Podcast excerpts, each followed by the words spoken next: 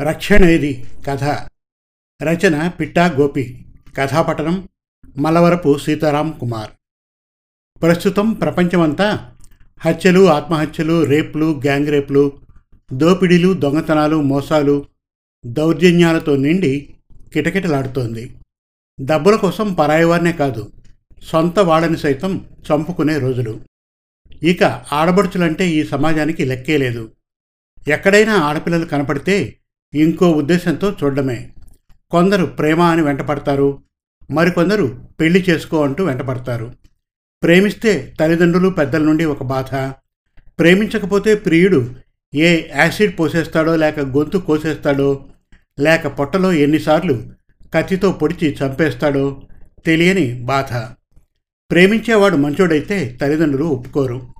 పెద్దలు చూసిన పెళ్ళైనా కత్తం వేధింపులు తప్పవు. అందంగా లేకపోతే అందంగా లేవంటారు. అందంగా ఉంటే అనుమానంతో రగిలిపోతారు.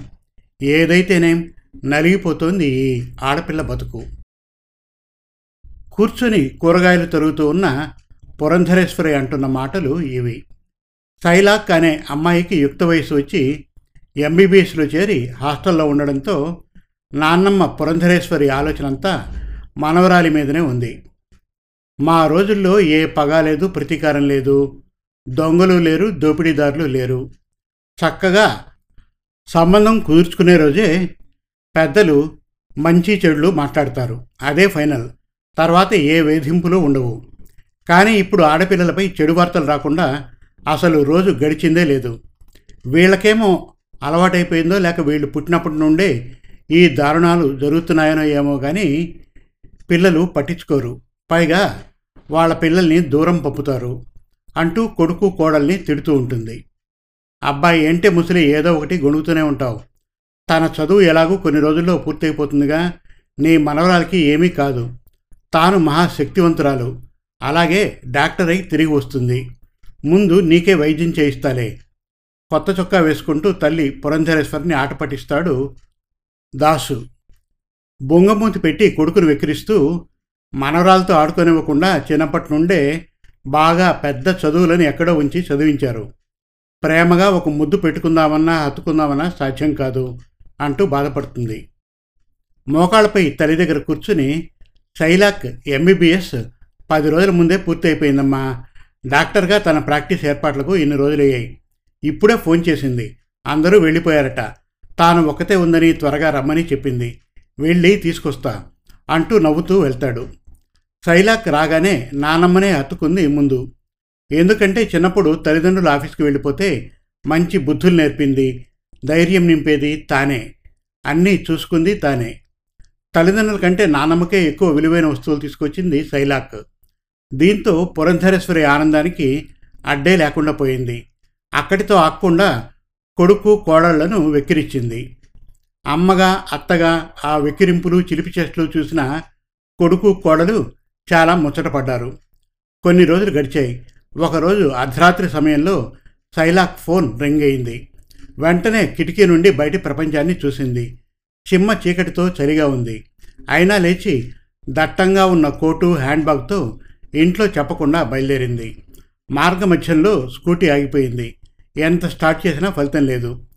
చేతికున్న వాచ్ని చూసుకుంటూ ఛా ఇప్పుడే పోవాలా ఈ స్కూటీ అంటూ దాన్ని ఒక తన్ను తన్ని అక్కడ పెట్టి గబగబా నడుస్తూ ముందుకు వెళ్తుంది. అలా వెళ్తూ వెళ్తూ ఫుట్పాత్పై ఒక వ్యక్తి చలికి బాగా వణుకుతూ పడుకోవడం చూసి వెనక్కి వచ్చి తన కోటు తీసి అతనిపై కప్పుతుంది. అతను ఆ కోటుని దగ్గరగా తీసుకుని ఆమెను చూసి దండం పెట్టి పడుకుంటాడు. కొంచెం ముందుకు వెళ్ళగా ముగ్గురు ఆకతాయిలు శైలాక్కి ఎదురుపడతారు. ఆమె పట్టించుకోకుండా వెళ్తూ ఉండగా ఆమెకు అడ్డుగా వస్తూ ఒకడు శైలాక్ చెయ్యి పట్టుకుని చాలా అందంగా ఉన్నావు. ఈ టైంలో మా కోసమే వస్తున్నావా? అంటాడు. శైలాక్ కోపంతో ఆ చెయ్యి విడిపించుకుని ఒరేయ్ మీ ఇంట్లో అమ్మా నాన్న అక్క చెల్లెళ్ళు లేరా? అంటుంది. ఆ మాటలు వినగానే చలికి వణుకుతున్న వ్యక్తి వచ్చి శైలాక్ ఇచ్చిన కోటును చీరలో ఉన్న శైలాక్ మీద వేసి క్షమించమ్మా ఈ కోటు నాకు చలి నుండి మాత్రమే రక్షిస్తుంది. కానీ నీకు మాత్రం ఇలాంటి మృగాళ్ళ నుండి రక్షిస్తుంది. నాకు ఈ చలి బాధ కంటే అర్ధరాత్రి సమయంలో ఒక ఆడబిడ్డ క్షేమంగా ఇంటికి వెళ్ళడమే నాకు కావాలి అంటాడు. ఆ మాటలకు ఆ ముగ్గురు ఆకతాయిలు తల దించుకుంటారు. ఇంటికి కాదంకుల్ మా పని మేము చేసుకోవడానికి. నా పేరు సైలాక్. నేను డాక్టర్ని. ఎమర్జెన్సీ కాల్ వచ్చింది. దీంతో నా స్కూటీపై బయలుదేరాను. కొద్ది దూరంలో అది పాడైంది. హాస్పిటల్ ఇక్కడికి దగ్గరలోనే కదా అని ఇలా నడుచుకొని వెళ్తున్నాను. వీళ్ళింట్లో కూడా ఆడపిల్లలు ఉండే ఉంటారు. వాళ్ళకి మాత్రం ఏమీ కాకూడదు. వీళ్ళు మాత్రం ఇంకొకరిని ఏమైనా చేస్తారు. రేపటి రోజున వీళ్ళింట్లో ఆడపిల్లలు ఒంటరిగా బయటకు వెళ్ళాల్సి వస్తే వాళ్ళకి ఇలాగే జరిగితే అప్పుడు ఆవేశంతో రగిలిపోతారు. మనం ఈరోజు మంచిగా ఉంటే రేపటి సమాజం నుండి ఆ మంచిని ఆశించగలం. గుర్తుపెట్టుకోండి. అని ముందుకు వెళ్తూ ఉండగా సైలాక్ని ఆపి క్షమించమని చెంపలు వేసుకొని తమ దగ్గర ఉన్న కోటు ఆ పేద పెద్ద ఆయనకి ఇచ్చి సైలాక్కి రక్షణగా హాస్పిటల్ వరకు వెళ్తారు ఆ ముగ్గురు ఆకతాయిలు. సమాప్తం. మరిన్ని చక్కటి కథల కోసం కవితల కోసం వెబ్ సిరీస్ కోసం మన తెలుగు కథలు డాట్ కామ్ విజిట్ చేయండి. Thank you.